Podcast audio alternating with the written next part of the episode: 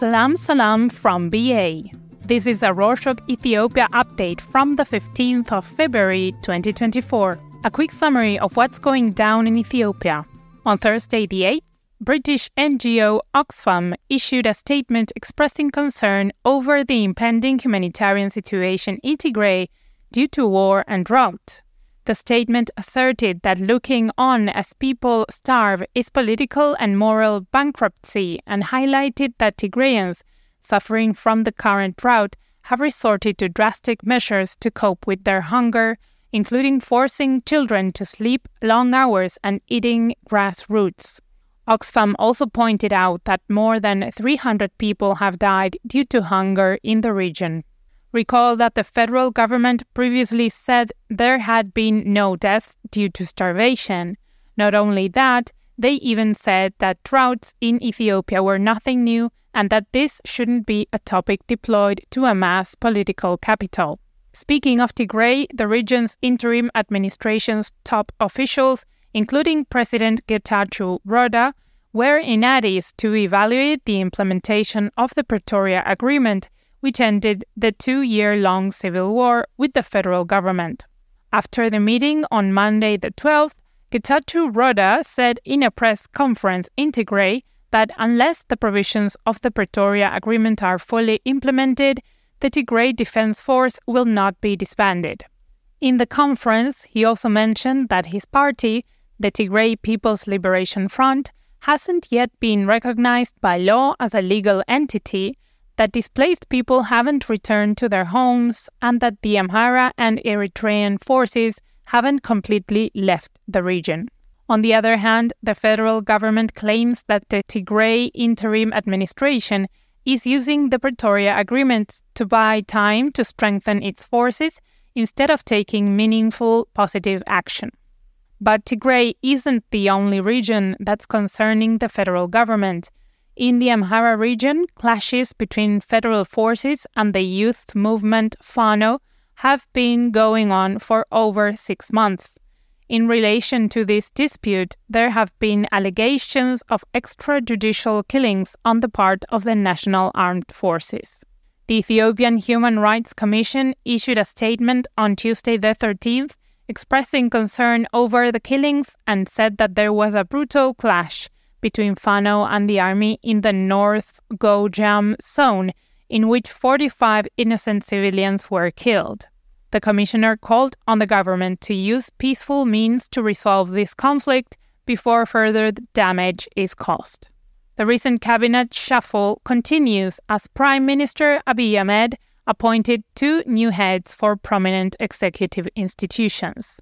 Veteran politician Ambassador Redwan Hussein was named the new Director General of the National Intelligence and Security Service.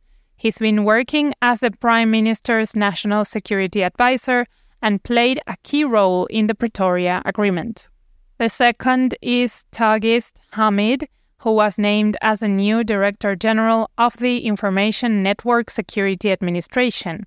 He's been working as Senior Tech Advisor to the Ministry of Transport and Logistics Recall that the former Director General of the National Intelligence and Security Service is a new Deputy Prime Minister replacing Demeke Mekonnen. Speaking about Demeke Mekonnen, he was recently relieved after serving for more than a decade as Deputy PM, ending his over 30 year old career in politics. So, this begs the question what's next for him?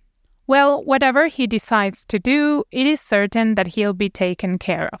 According to a law in force for over a decade, former presidents, prime ministers, and deputy prime ministers are entitled to get the wage they have been earning while they were in office for the rest of their lives.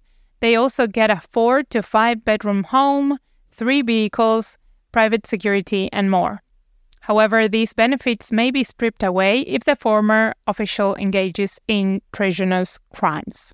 On to some religious updates. The Holy Synod of the Ethiopian Orthodox Tewahedo Church issued a statement on Monday the 12th condemning Westerners' influence on promoting homosexuality in the country.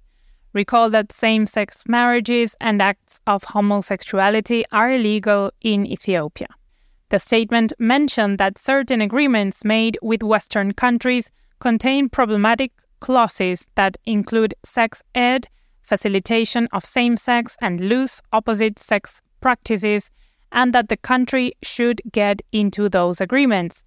The Interreligious Council also issued a statement denouncing parts of the EU agreement that touches on sexual subjects. In business news, the Ethiopian Capital Market Authority and the Mass Media Authority came out to say that they have begun monitoring inaccurate ads for share sales. The Capital Market Authority's Director General said they found many inaccurate ads calling for the public to buy shares in companies that won't be as profitable as they claim. The Capital Market Authority sent a letter last week to the Mass Media Authority explaining the situation with such companies. As a response, the Mass Media Authority sent a letter to various media outlets to not broadcast the ads of companies that haven't obtained a license from the Capital Market Authority to sell shares. Addis is preparing to host the African Union Summit this weekend and is currently hosting the Executive Council's meeting of the African Union, in which foreign ministers from member states of the Union are partaking. At the opening session of this Executive Council's meeting, Ethiopia, through the recently appointed Minister of Foreign Affairs, Ambassador Taye Atske Selassie, proposed that the country's working language, Amharic, be included as an official language of the African Union. He said that including Amharic as an official language would be consistent with the Union's goal of empowering indigenous African languages to contribute to Africa's progress and would also honor Africa's linguistic diversity. Moving on, some cultural updates. The Adwa Memorial Museum was inaugurated on Sunday, the 11th. Recall that the Battle of Adwa was where Ethiopians, through the leadership of Emperor Menelik II, defeated the invading Italian army in northern Ethiopia, being the only African country to have never been colonized. The museum rests on five hectares of land in the heart of Addis Ababa. During the inauguration, Prime Minister Abiy Ahmed, President Sahle-Work Zewde, and Addis Mayor Adanech Ababe were present along with other top government officials. The museum includes auditoriums, cinemas, stores, and statues of historically prominent figures whose design's quality is questionable. What else does the museum have? Well, it is also going to be home of the first ever aircraft made in Ethiopia in 1935. The aircraft was built during Emperor Haile Selassie's reign and is named after his daughter Tsehai.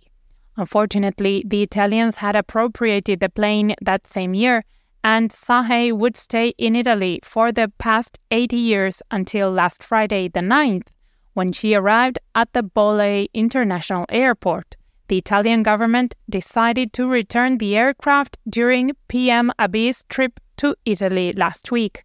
Tsehai was taken straight to the Adwa Memorial Museum, where she is set to stay permanently. Rophnan, Ethiopian electronic dance music DJ, turned vocalist and songwriter, released two albums on the same day on Sunday the 11th, entitled Zetan, which means nine, and Nor. Rophnan is the first and only Ethiopian artist to sign with Universal Music Group, the biggest music company in the world.